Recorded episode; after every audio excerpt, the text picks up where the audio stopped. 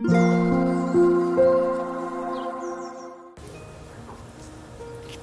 タンド FM をお聞きの皆様おはようございます。こんにちは。こんばんは。コーヒー瞑想コンシェルジュスジャータ千尋です。ただいまの時刻は朝の8時29分です。今朝も強さと輝きを取り戻す瞑想魂力の朗読配信を行っていきます。魂力をお持ちの方はページ70ページ71ページを開いてください。お持ちでない方はお耳で聞いていただきながら心を整える時間心穏やかな時間お過ごしいただければと思います。今日は2024年2月13日火曜日ですので13番目の瞑想コメンタリー。変化するのが当たり前。を朗読していきます。最後に今私が感じていることシェアしていきますのでもしよろしければ最後までお聴きください。それでは始めていきます。強さと輝きを取り戻す瞑想。魂力13変化するのが当たり前。あなたが一本の木だと想像してみてください。あなたはどんな姿形をしていますか？今春の初めです。日に日に暖かくなり内なるエネルギーが湧き上がり小さな芽が顔を出しました。成長する時です。かわいいつぼみがやがて満開の花を咲かせます。時が経ち日ごとに太陽が強く照り緑の葉がのびのびと茂っていきます。夏が来ました。あなたは今元気いっぱいです。でも少しずつ日が短くなっていくのがわかります。秋の訪れです。緑の葉は鮮やかな彩りに変化していきます。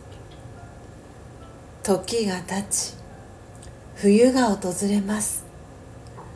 自分自身の一部を手放す時がやってきました。次々に落ちていく自分自身を見ながらどんな気持ちがしますか？戸惑いがありますか？寂しさがありますか？自分が弱々しくなっていくように感じますか？すっかり葉が落ちてみると変わらずにあなたを支える力があったことに気づきます。大丈夫。変化するのが当たり前。そんな確信に包まれた懐かしい感覚がよみがえります。時が経ち再び春の初めです。振り返ってみると春から夏夏から秋秋から冬そして春。と私の形はずっと変化を続けてきました。冬になり自分自身を失うかと思った時実際はそれが豊かな蓄積の時間でした。私たちの人生でも変化はとても自然なことです。大丈夫。変化するのが当たり前。オーム。シャンティいかがでしたでしょうか？今朝は魂力70ページ71ページ13番目の瞑想コメンタリー変化するのが当たり前を朗読させていただきました。皆様どんなキーワードどんなフレーズが心に残りましたでしょうか、えー、私スジャータは後半の「すっかり葉が落ちてみると変わらずにあなたを支える力があったことに気づきます」というフレーズが今朝は心に残りました。